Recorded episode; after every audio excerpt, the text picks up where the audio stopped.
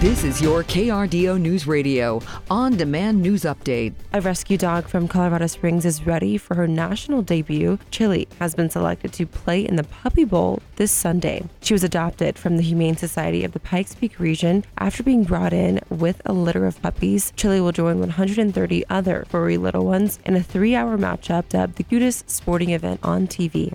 Families are counting down to the Cripple Creek Ice Festival that returns next weekend with an ice slide and larger than life sculptures. The Colorado Ice Castle will be open with someone creating interactive exhibits that people can sit, climb, and pose with. The Battle of the Blades competition returns as well, where two carvers will get 30 minutes each to create a sculpture in front of everyone. The event kicks off on February 17th. Voting is now open to decide the next furry mayor of Divide. The election runs through April 2nd, and each vote is two bucks. All of the money raised goes to caring for the animals in need at the shelter.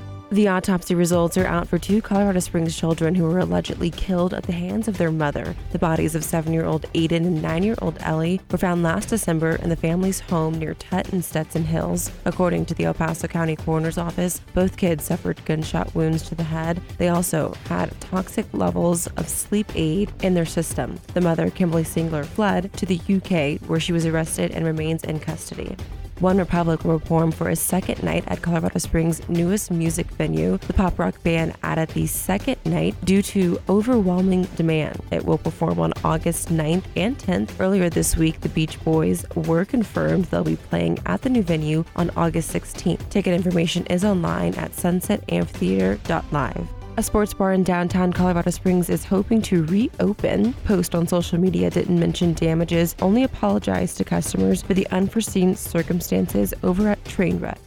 The city of Fountain is being sued over a deadly police shooting. Two officers were fired and also named in a lawsuit after the DA decided not to file criminal charges against them. Both responded to a domestic disturbance last year and got into a fight with James Boyle outside of his home. He was shot and killed, and so was the pet dog when investigators say it attacked the officers. The families said they're saddened and disgusted by the decision not to hold the man responsible. Colorado Springs drivers are getting time to prepare for a traffic alert. Barnes Road will be closing on Monday for one full week. It's so that crews can do underground utility work. This will affect the section between Marksheffel Road and Antelope Ridge Drive. Detours will go to Peterson Road and either Stetson Hills Boulevard or North Carefree Circle. Storm Tracker 13's Julia Donovan giving you a quick check on your weather this Saturday morning. You can expect slick travel out the door. Snow will impact travel throughout the morning and into the afternoon, continuing through the evening as well. The heaviest accumulations will be north of downtown Colorado Springs and south of Pueblo into Huerfano and Las Animas counties. We do clear out for our Sunday for the big game with clear skies by the time we get to the afternoon hours for Sunday. I'm Julia Donovan. That's weather on KRDO News Radio. Get news, traffic, weather live on KRDO's morning news weekday mornings from 5 to 9.